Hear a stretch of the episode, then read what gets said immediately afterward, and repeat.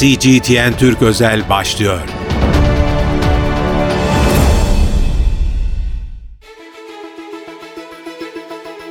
CGTN Türk özel yayınından merhaba. Ben İlkay Akkaya. Bugün 24 Ocak.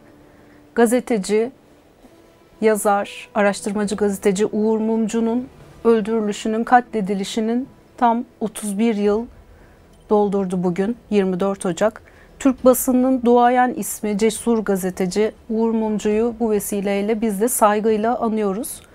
Çok kıymetli bir konuğumuz var. Uğur Mumcu'nun sevgili ağabeyi avukat Ceyhan Mumcu bugün bize Uğur Mumcu'yu anlatacak. Efendim hoş geldiniz. Teşekkür ederim. Ee, özellikle e, bir Çin e, radyosu olduğu için ben anti-emperyalist, emekçi Çin milletinin bütün bireylerini sevgi ve saygıyla selamlıyorum. Çok teşekkürler. Çok Ee, sağ olun Ceyhan Bey. Bu programı aynı zamanda bu yıl gazeteci ölüm rekoru oldu. Filistin'de yitirdiğimiz değerli basın emekçilerine bu programı ad- adıyorum. Onları gazeteci değil Filistinli diye öldürdük diyen pervasız e, ve saygısız, kaba ve dengesiz bir güç kullanan İsrail yetkilileri de bu vesileyle kınıyorum. Ve bu programı e, öldürülen gazetecilere adıyorum. Çok teşekkürler. Biz de sizin aracılığıyla tekrar Filistin'de katledilen meslektaşlarımızı saygıyla anmış olalım. Bu, bu gazetecilerin üzerinde bütün e, Filistin şehitlerine de başsağlığı diliyorum. Saygıyla anıyorum onları da. Evet, biz de saygıyla anıyoruz. Evet Ceyhan Bey, bugün tam 31 yıl oldu. E, Bu 30 yıl bo- boyunca e, acınıza ortak olmaya çalıştık. Hem de belki de bu yayınlarla bir yandan da e, acılarınızı da tekrar canlandırmış oluyoruz. E, Çünkü Türk halkı Uğur Mumcu'yu unutmadı. Ondan çok şey öğrendik. Belki de bugün hala onun yazdıklarıyla, idealleriyle, bahsettikleriyle öğrenmeye devam ediyoruz. Türk halkının gönlünde önemli bir yer edinmiş bir e, isim Uğur Mumcu. E, hepimiz e, onunla ilgili çok şey biliyoruz aslında. E, ama bir yandan da sizin tanıdığınız e, kardeş Uğur Mumcu'yu dinlemek isteriz. E, nasıl bir ağabey kardeş ilişkiniz vardı Sayın Ceyhan Mumcu? Uğur'la benim aramda ve iki buçuk yaş var. Ben ondan iki buçuk yaş büyüğüm. Ben 19 Ocak 1940 doğumluyum. Uğur da 22 Ağustos 1942'de doğdu. 1966'ya kadar, 42'den 66'ya kadar ben hep Uğur'la aynı odada yaşadım. Evet, Aynı kadroları, gömlekleri, pantolonları bölüştük. E, bedenlerimiz de birbirine uygundu. Ve e, lise, Uğur lisedeyken ben de siyasal bilgilerde eğitime başlamıştım. O tarihlerden itibaren de toplumda neler oluyor, ne yap olması gereken nedir, olması gerekenlere bizim katkımız ne olabilir, olması gerekenlerin gerçekleşmesi için bizim katkımız ne olabilir diye Uğur'la tartışırdık. Bir tür münazara gibi farklı fikirleri ortaya atardık. Başka fikirleri de öğrenmeye çalışırdık. Sadece bizim dünya görüşümüz değil, bize zıt olan görüşleri, o görüşlerin dayanaklarını da tartışırdık. Örneğin Uğur'la şunu yapardık. Köy enstitüsü, köy enstitüleri, e, birimiz köy enstitülerinin çok faydalı e, bir kurum olduğunu savunur. Öbürümüz de köy enstitüleri olmasa da olur. E, eğitim sistemi, şimdiki eğitim sistemi iyidir, kötüdür diye böyle tartışmalar yapardık. Şey, e, ben siyasal bilgilerde okurken Hukuk Fakültesi'ne girdi. Hukuk Fakültesi'nde öğrenci derneği başkanı oldu. Çok sosyal yönü çok benden daha fazlaydı. Fakat o yıl rastlantı ben de Siyasal Bilgiler Öğrenci Derneği Başkanı oldum. 1963 yılında aile boyu öğrenci derneği derlerdi. Ben Siyasal Öğrenci Derneği Başkanıydım. Uğur Fakültesi Öğrenci Derneği Başkanıydı. Ee, bir şey anımsıyorum. Emin Çalışan da o Orta Doğu Teknik Üniversitesi Öğrenci Derneği Başkanıydı. Üçümüz bir araya gelip bir basın açıklaması yapmıştık. e, gençlik o zaman öğrenci dernekleri e, yaşanan sosyal olgular, siyasal gelişmeler, ekonomik gelişmeler hakkında gençliğin düşüncesini açıklarlardı. Şimdi o ka- kayboldu o e, gelenek. E, biz böyle bir açıklama yapmıştık üçlüsü. Uğur'un bir özelliğini de paylaşmak isterim. Çok mizahi Lütfen, evet. yeteneği olan bir şey, bir özelliği vardı. Bir gün bana geldi. Dedi ki ben bir açık oturum yapacağım öğrenci derneğinde. Konu da işte Türk Ceza Kanunu ünlü o zaman 141, 142, 163. maddeleri var. Hı hı. Siyasaldan Sadun Aren geliyor. Ee, Profesör Sadun Aren benim de hocam iktisadi sistemler dersini okuturdu. Ee, Bahri Savcı geliyor. Bahri Savcı da anayasa hocasıydı. Uğur hep şunu isterdi. Hep aynı fikirden olanlar değil de zıt fikirden olanlar tartışılsın. Gençlikte hakem olarak herkesin e, olgulara göre kanıtlarını, gerekçelerini öğrensin, ona göre tavır alsın diye. O zaman bir sağ siyasetleri benimseyen bir hocamız vardı, Aydın Yalçın. Aydın Yalçın'ı da kendi panelinde konuşturmak istiyordu. O zaman panel denmiyordu onlara, yalnız açık oturum denirdi. Evet, evet. Gidelim dedi Aydın Yalçın'ı e, da bu konuşmaya davet edelim ve konuşmacı olarak ikna edelim. Ben Uğur'la Aydın Yalçın hocamızın yanına gittik. Bu şeyden bu açık oturumu bilgilendirdi Uğur. Konuşmacı olmasını istedi. Kimler konuşuyor dedi Aydın Yalçın. Bahri Savcı gelecek. Sadun Aren gelecek. Bize siz gelin. Ya dedi onlar dedi ne Mirdan'ı biliyorlar, ne Keynes'ten anlıyorlar. Ben onlarla oturup bir tartışma yapmam. Onlar geri zekalı. Ee, benim de onlarla niye muhatap ediyorsun falan diye önce bir reddediyordu. Bu dedi ki hay Allah hocam dedi. Ne demek hay Allah? Onlar da sizin için aynı şeyi söylediler dedi. Vay öyle mi dedi. Geliyorum o zaman gösteririm ben onlara. Uğur'un o beni çok etkilemişti o hazır cevaplığı. Böyle e, hazır cevap ve esprili yanıtlar olurdu. Bir Peki Uğur Mumcu bugün e, şimdi siz de tam e, işte açık oturumlardan bahsettiniz. Şimdi hala e, Uğur Bey'in o dönemki konuşmaları bugün e, yeniden gün yüzüne çıkıyor. E, yeniden insanlar onun konuşmalarını izliyorlar ve görüyor musun bugünleri görmüş ve bugünleri anlatmış gibi yorumlar yapıyorlar. Yani Uğur Mumcu ne yaptı da Türk halkı onu bu kadar sevdi? Bir, bir kere bir özelliğini söyleyeyim. Anti-emperyalist Uğur. Evet. Devrimciydi. Emperyalist ülkelerin bizim gibi ülkeler üstündeki oyunları araştırır ve Türk ulusunu uyandırırdı. E, gazeteci halkımız işiyle gücüyle uğraşırken Uğurlar da basın görevini yaparken bizim gibi ülkeler üzerine emperyalist ülkelerin oyunlarını keşfetmeye, bunların marifetlerini ve bize ve verecekleri zararları algılamaya ve bunları halkla paylaşmaya çalışırdı. Bu Bu, yüzden e, bu yüzden de hedef alındı diyebilir miyiz? Yani Uğur Mumcu neden hedef Tabii. alındı? bu yüzden hedef alınmasının sebebi çok anti-emperyalist. Amerika'nın örneğin Irak'ta ne işi var yani kendi ülkesi nerede? O zaman çevik güç diye bir şey var. Amerika Irak'ın bilmem 38. paralelin ötesinde Saddam ve Saddam'ın ordusunu yasaklıyor ve orada bir Kürt devleti kurmaya çalışıyor. Bir Kürdistan devleti kurmaya çalışıyor. E Uğur işte bunları keşfetmeye uğraşırdı. Bir üniversiteden gelme olduğu için her şeyin bilgi ve belgesini elde eder. Bilgi ve belge e, elde etmeden de bir konuda görüş e, ortaya koymazdı. Biraz e, yine mizahi anlayışı mesela aynı konuda iki yazı yazar. Birisinde fazla belgesi yokmuş gibi e, yorum yapar. Bir cevap veya tartışma gelince nasılsa vurguncu bunun belgesi yoktur diye öyle umut edip de vurguncuya yanıt verenlere karşı ikinci yazısını yazar. O siz böyle tartışıyorsunuz ama benim te- e, açıkladığım görüşün kanıtları şunlardır. Kanıt bir, kanıt, kanıt üç diye kanıtlarını koyardı. İşte o yüzden bir sözü e, hala bugün kalmıştır, çok kullanılır. Bilgi sahibi olmadan fikir sahibi olmaz Evet, derdi Evet. gazetecilikteki şeye önce bilgi, çok iyi bilgi sahibi olacaksınız.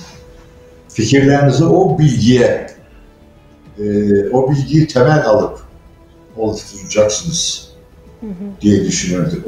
Ben de onun başka bir şeyini severim. Senin katilin iyi, benim katil, senin katilin kötü, benim katilim iyi. Senin hırsızın kötü, benim hırsızım iyi gibi bir fikir de çok yanlışlığını anlatır. Katil katildir, hırsız hırsızdır. Se, benim taraftarım e, rüşvet yerse sahip çıkılır, karşı taraf rüşvet yerse üstüne gidilir gibi e, böyle basında destekleyen partilere göre tavırlar vardı. Bu işte buna da çok karşı çıkardı. Hırsız hırsızdır, katil ka- katildir, rüşvetler rüşvettir. Nereden ve gelirse gelsin buna karşı çıkmak gerekir. Bu hırsız ama benim cephemde faaliyet gösteriyor diye bunu sahiplenmemek gerekir gibi bir anlayışı vardı. Ben de o şeyini, o tümcesini çok benimsedim. Aslında belki de e, maalesef bu benimsenememiş demek ki e, bunca yıldır e, hala e, yani izlerini araştırıyoruz, e, izlerini takip ediyoruz. Bu işin sonu nereye varacak, bu işi kimler yaptı diye hala konuşuyoruz. E, Sayın Moncu size bunu sormak istiyorum. 31 yıldır bu soruyu soruyoruz aslında. E, yani Uğur Mumcu'yu kim öldürdü diye.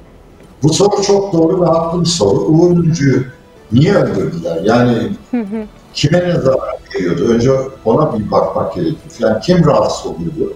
Evet. Ee, toplum bu konuda çok yanlış algıların peşine düşürdü. Suikast saat 13-15'te oldu. Saat 18'de bir başladı. E, Bedri Baykan İstanbul'da İran konsolosluğunu bastı. O zaman İran konsolosluğunun e, İstanbul'daki duvarları yüksek değildi. Binanın içine cam çerçeve kırdılar. Bir de bire e, İran yaptı bu işi diye büyük bir şey oldu. Bir akım doğdu. Ben de ilk zamanlarda ortada hiçbir kanıt da yok. Bombaya kimin olduğu konusunda bilgi yok. Bu etki altında kaldım. Bir yıl İran mı yapmıştır diye inandım. Fakat sonradan bu işi daha iyi sorgulamak gereğini duydum. Ee, Uğur'un son takip altına alındığı yıl 92 onu sonradan öğrendik şimdiki davasıyla. O 92 yılından tamamının yazılarını tasdik ettik. Ee, bilgisayar çalışması yaptık. Yüzde 64 Amerikan aleyhine yazıyor. İran hakkında hemen hemen hiçbir yazı yazılmamış. Ee, İran hakkında hiçbir yazı yazılmamış. İran'a hiçbir düşmanlık yapmamış. Ayrıca e, İslami değerler olan tesettür falan konularını da hiç işlememiş. E, Uğur'un işlediği tarikat, ticaret, siyaset, yolsuzluk, silah kaçakçılığı, uyuşturucu kaçakçılığı, bunların patronları. Bunları inceliyor hep. Peki İran'ın ne çıkarı var Mumcu'yu öldürmekle diye bir sorgulamaya başladı. Ama İran'a karşı Mossad'ı çok eleştiriyor. CIA çok eleştiriyor. Onların Türkiye'deki size bildiği faaliyetlerini eleştiriyor.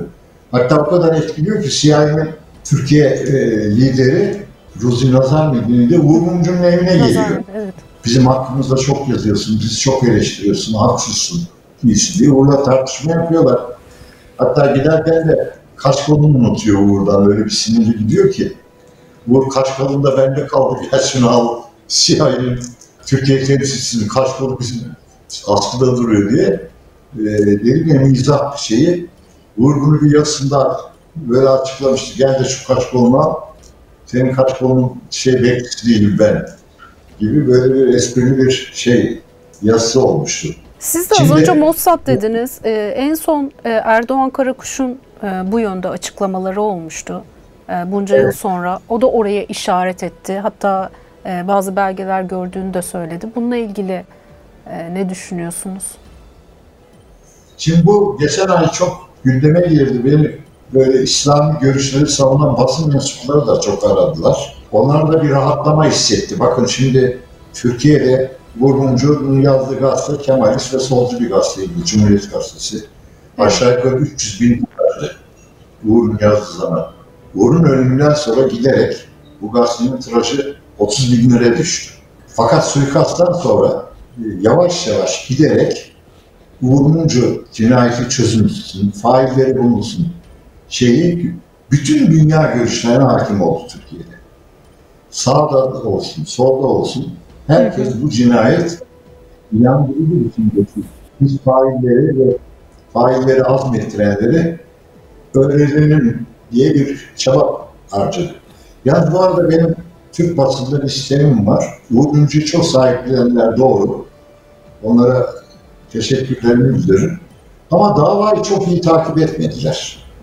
Nedense bu davada aşamaları, bu davadaki gelişmeleri konusu takipsiz kaldı. Basında bir haber değeri bile taşımadı yani birçok konuşmaları. Birçok konuşmalarda çok önemli gelişmeler yaşadığımız halde basın bu tartışma şeyine girmedi.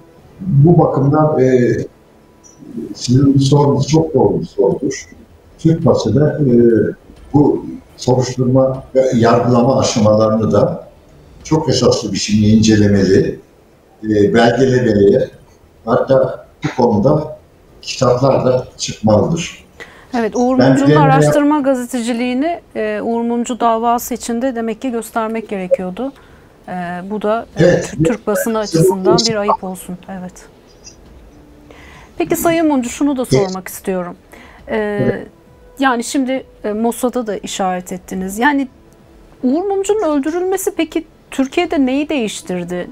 Yani neye hizmet etti? Uğur Mumcu'yu öldürerek neyi hedeflediler Türkiye'de? Ya Uğur Mumcu'nun öldürülmesi Türkiye'de e, emperyalizm taraftarlığını pek arttırmadı.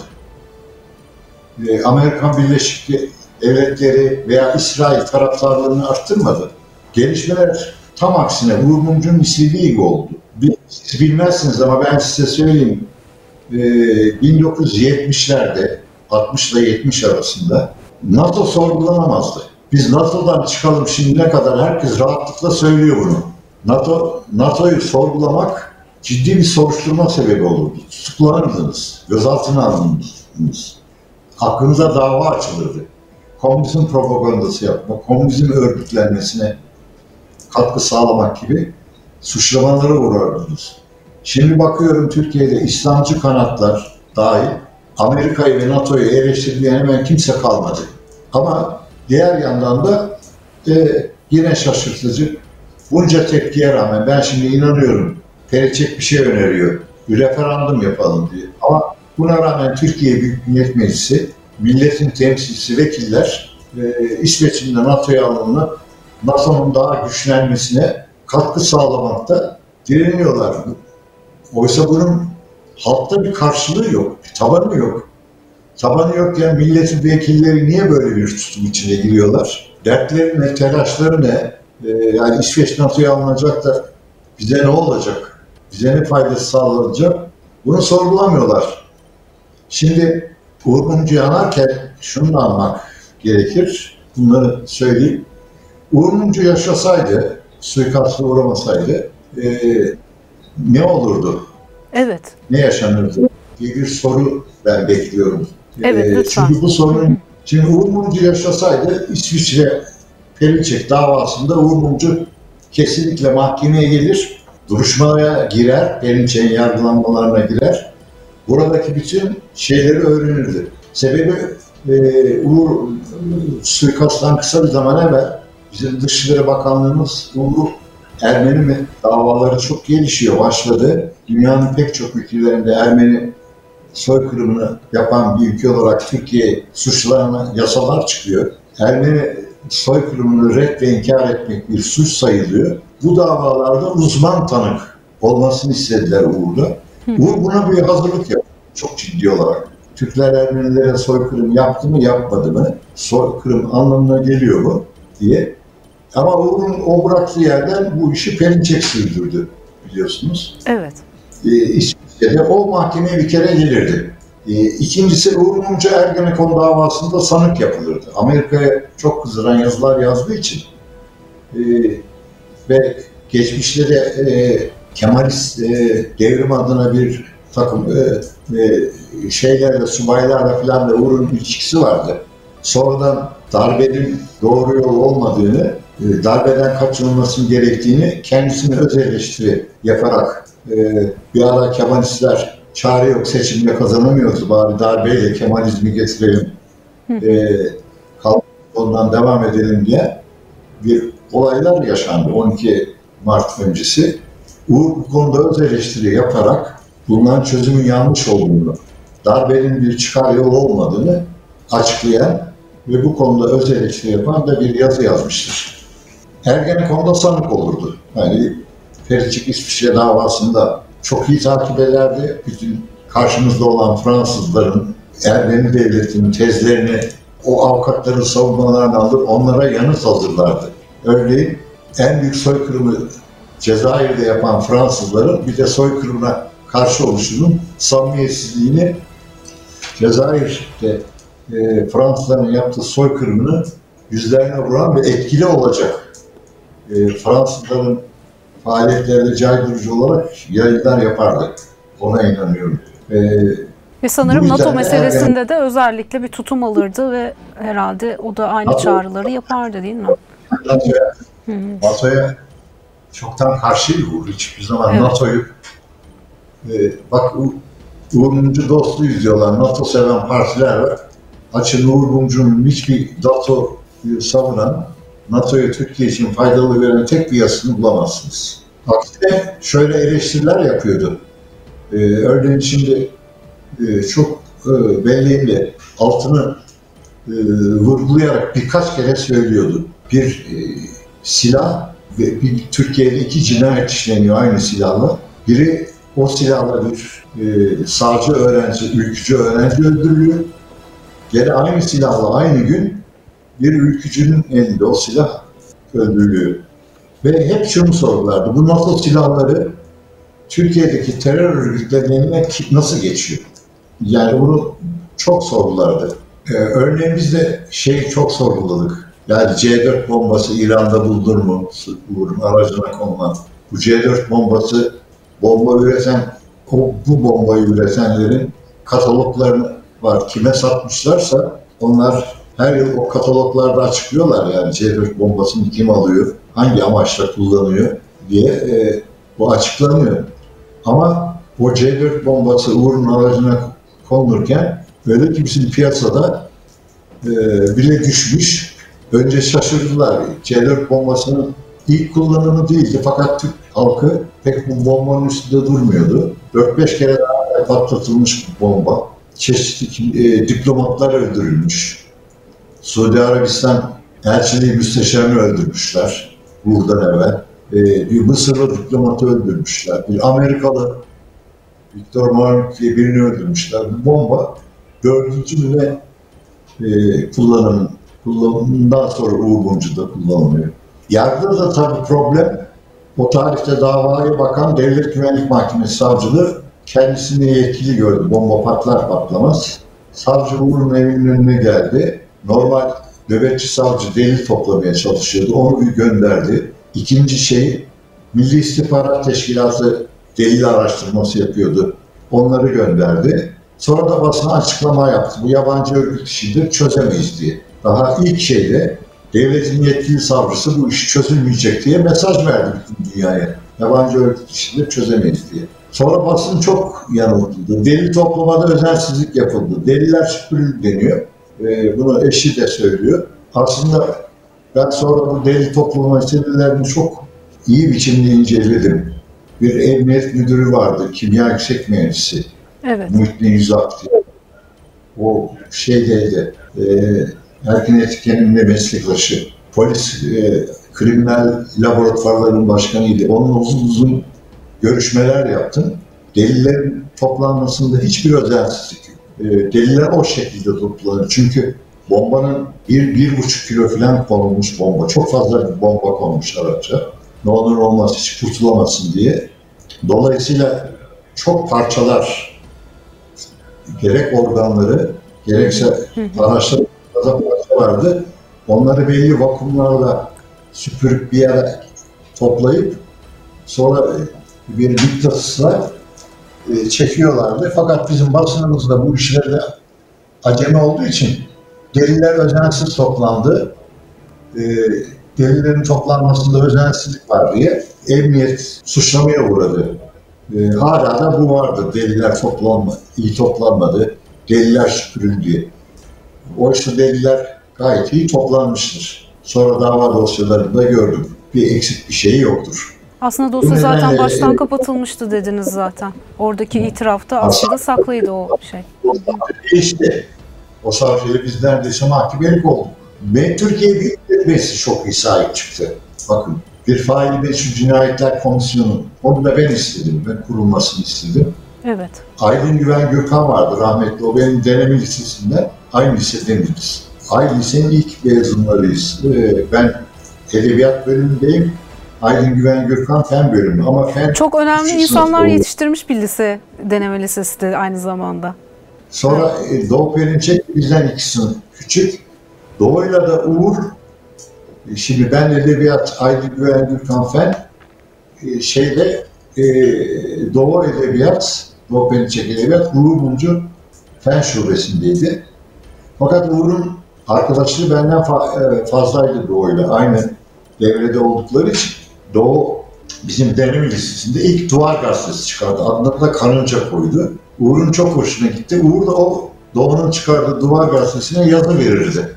Sonra o yazıyı da bulduk ve e, Uğur Mumcu'nun bütün yayınları, yazıları bir kitap halinde toplanmıştır ama şey, kitaplar halinde 40 adet kitabı vardır. Uğur Vakfı yayınladı. Fakat arkadaş ıslıkları diye Uğur o yazıyı e, Cumhuriyet'te yazmadığı için e, Uğur Mumcu şeyinde e, yok yayınlarında. O Dedene Lisesi'nin Duvar Gazetesi'ne yazdığı yazıymış meğer. Sonra Perinçek onu buldu. Muhafaza etmiş, saklamış o yazıyı. Daha işte lisede çok okunabilir, mizahi, şeyli, duygusal, e, akıcı bir dille yazılmış bir makale. Arkadaş ıslıkları diye. Başlıkta yazı. Peki Sayın Mumcu şunu da sormak istiyorum e, son olarak. Lise çağlarından e, başlamış bir gazeteci öyküsünü anlatıyorsunuz bize. E, Türkiye'de de araştırmacı gazeteciliğinde en önemli isimlerinden birisi olarak kabul edildi Uğur Mumcu. E, şimdi biz bizler özellikle basın sektöründekiler tabii ki Uğur Mumcu'yla büyüdük ama e, artık yeni bir kuşak da geliyor bir yandan. E, Uğur Mumcu'yu onlara nasıl anlatmak lazım? Yani e, yeni kuşak Uğur Mumcu'yu nasıl bilmeli? Bize çok kısa son olarak e, bunu da söyler misiniz? Ben şimdi yeni kuşağı, Uğur Mumcu'yu almayan bir kuşağı varlığını biliyorum. Bak geçen ay, Aralık ayı içinde iki tane e, etkinlik yapıldı. Bunlardan birisi Marmara Üniversitesi İletişim Fakültesi, birisi de Ankara Üniversitesi Siyasal Bilgiler Fakültesi İletişim Fakültesi. Birinde e, Marmara Üniversitesi'nde çevrim içi evden konuştum, şimdi olduğu gibi. Ankara'dakilere bizzat gittim. Ama bir tarafı Ankara Üniversitesi Siyasal Bilgiler Hukuk Fakültesi salonlarını vermediler. Yani hala benim içimi acıtıyor. Konuşan ben, konuşmacılardan biri ben mesela benim mezun olduğum fakülte, en yaşlı mezunlarından biriyim. Uğur Fakültesi, Uğur Hukuk Fakültesi'nin bir öğretim üyesi. Bizim üniversitelerimiz Uğur Mumcu'yu anla, gençlerin anma toplantılarına salon vermiyor. Böylesine bir üniversite özelliğinde artık tartışmanın günü geldi. E niye vermiyorsunuz salonlarınızı? Ve bak, gayet de kalabalıktı. Gençler Mumcu'yu tanımak ve anlamak istiyorlar. Özellikle iletişim fakülteleri özen gösteriyor. Şimdi benim için çok hoşuma giden bir şey var. Bunu söyledim, sizinle de paylaşmak istiyorum. Ertuğrul Özkök, Cumhuriyet Gazetesi'nde bir gün kocaman bir yazı yazdı. Uğur Mumcu'yu anmak tersine patinaj yapmaktır. Yazının başlığı bu. Efendim Uğur Mumcu ulusaldır, içe kapanıktır. Amerika em- emperyalizm diye karşı çıktığı ülkelerde büyük gelişmeler oluyor. Medeniyet ileri gidiyor, endüstri ileri gidiyor, silah sanayi ileri gidiyor. Bunlara düşmanlık etmekle bir sonuç alınamaz. Eninde sonunda bunlar başarılı olur diyen bir yazıydı o. Tersine patinaj yapmak diye. Şimdi o gazeteci sağ. Hiçbir kanal, hiçbir şey adamı çağırıp düşüncelerini almıyor diye. Amiral gazetesi dedikleri Hürriyet gazetesini batırdı gitti. Fakat bugün öğrendim. O da TV'de şeye girmiş. O da TV'de e, görev almış. Soner de bir Mumcu dostudur. E, şimdi ben Soner'e soruyorum yani şahsında. Hem Uğur Mumcu'yu sevmek hem de Uğur Mumcu'yu anmak tersine patinaj yapan Cüneyt'le nasıl idare edecek, nasıl orta yol bulacak doğrusu merak ediyorum. Gençlik şey anlamalı. Bir kere anti-emperyalistti, devrimciydi. Yani Mustafa Kemal Atatürk devrimlerine inanırdı. Bu devrimlerin gerçekleşmesi ama yarımda kal. Bu devrimlerin yarımda kaldığını, Kemalist devrimin Türkiye'nin NATO'ya girmesinden itibaren, 46'dan itibaren ihmale uğradığını, onu biliyordu. Kemalist devrimin tamamlanmasını istiyordu. En temel şey budur. Anti-emperyalist, e, anti-emperyalist ve Kemalist. E, Kemalist olduğu için de anti-emperyalist, anti-emperyalist olduğu için de Kemalist bir dünya görüşünün sahibiydi Uğur. E, Gençlik bunu öğrenmeli. Yazıları Umak Vakfı tarafından o 40 kitap haline getirildi demin söylediğim gibi. Bütün makaleleri yayınlandı. Bunları gençlerimiz temin etseler zaman zaman da e, bu yazılara göz atsalar iyi olur. Çünkü yazıları Uğur'un güncelliğini hiç kaybetmez. Devrimci ve anti-emperyalist olduğu için yazıları taptaze, bugün yazılmış gibi taze kalır. E, herhangi bir yazıyı seçerseniz konuda şeyse yakınsa bugünkü olayları da sağlıklı biçimde çözmüş olursunuz. Evet. Ee, sanırım e, Uğur Mumcu üzerine konuşacak elbette çok şey var. Ee, onun yazdıklarını okumak e, dediğiniz gibi güncelliğini hiç yitirmiyor ve bugünlere de ışık tutuyor. Onun araştırmacı gazeteciliğini e, biz de sürdürmeye çalışıyoruz. E, Sayın Mumcu çok teşekkür ediyorum. Bugün bizimle birlikte olup bu anılarınızı, fikirlerinizi paylaştığınız için. Çok teşekkürler. Ben de karşımda Uğur Mumcu ile konuşuyormuş gibi hissettim. Çünkü Estağfurullah. Çok sağ olun. Bir sene sonra Uğur Mumcu'yu anlamalıyız diyen bir basın anlayışının sahibi olarak bu programı yapıyorsunuz. Ee, Uğur Mumcu'yu e, daha az bilenlerle e, Uğur Mumcu hakkında bilgi paylaşımına çaba gösteriyorsun. E, dolayısıyla Uğur Mumcu'nun emekleri boşa gitmemiş e, diye düşünüyorum ve e, bu bir kardeş kaybından doğan acımı da biraz daha hafifletiyor bu tarz olaylar ve gelişmeler. Evet çok incesiniz Sayın Mumcu. Teşekkür ediyorum. Çok sağ olun yayınımıza katıldığınız için. CG, CGTN Türk özel Evet. yayınında Uğur Mumcu'yu konuştuk. Ee, sevgili ağabeyi Ceyhan Mumcu, avukat Sayın Ceyhan Mumcu'yla. Uğur Mumcu'nun sözleriyle yayınımıza son vermek istiyorum. Onu böyle hatırlayalım istiyorum. Ee, çünkü bugün hala güncelliğini e, koruyan da bir yazı. Şöyle diyordu Uğur Mumcu. Ben Atatürkçüyüm, ben Cumhuriyetçiyim, ben laikim, ben anti-emperyalistim. Ben tam bağımsız Türkiye'den yanayım, ben insan hakları savunucusuyum. Ben terörün karşısındayım. Ben yobazların, hırsızların, vurguncuların, çıkarcıların düşmanıyım. Dün sabaha değin araştırarak yazdığım hiçbir konuyu yalanlayamadınız. Öyleyse vurun, parçalayın her parçamdan benim gibiler, beni aşacaklar doğacaktır diyoruz. Sevgili Uğur Mumcu'yu saygıyla anıyoruz. Bugünlük bize ayrılan sürenin sonuna geldik. Yeniden görüşmek dileğiyle. CGTN Türk özel sona erdi.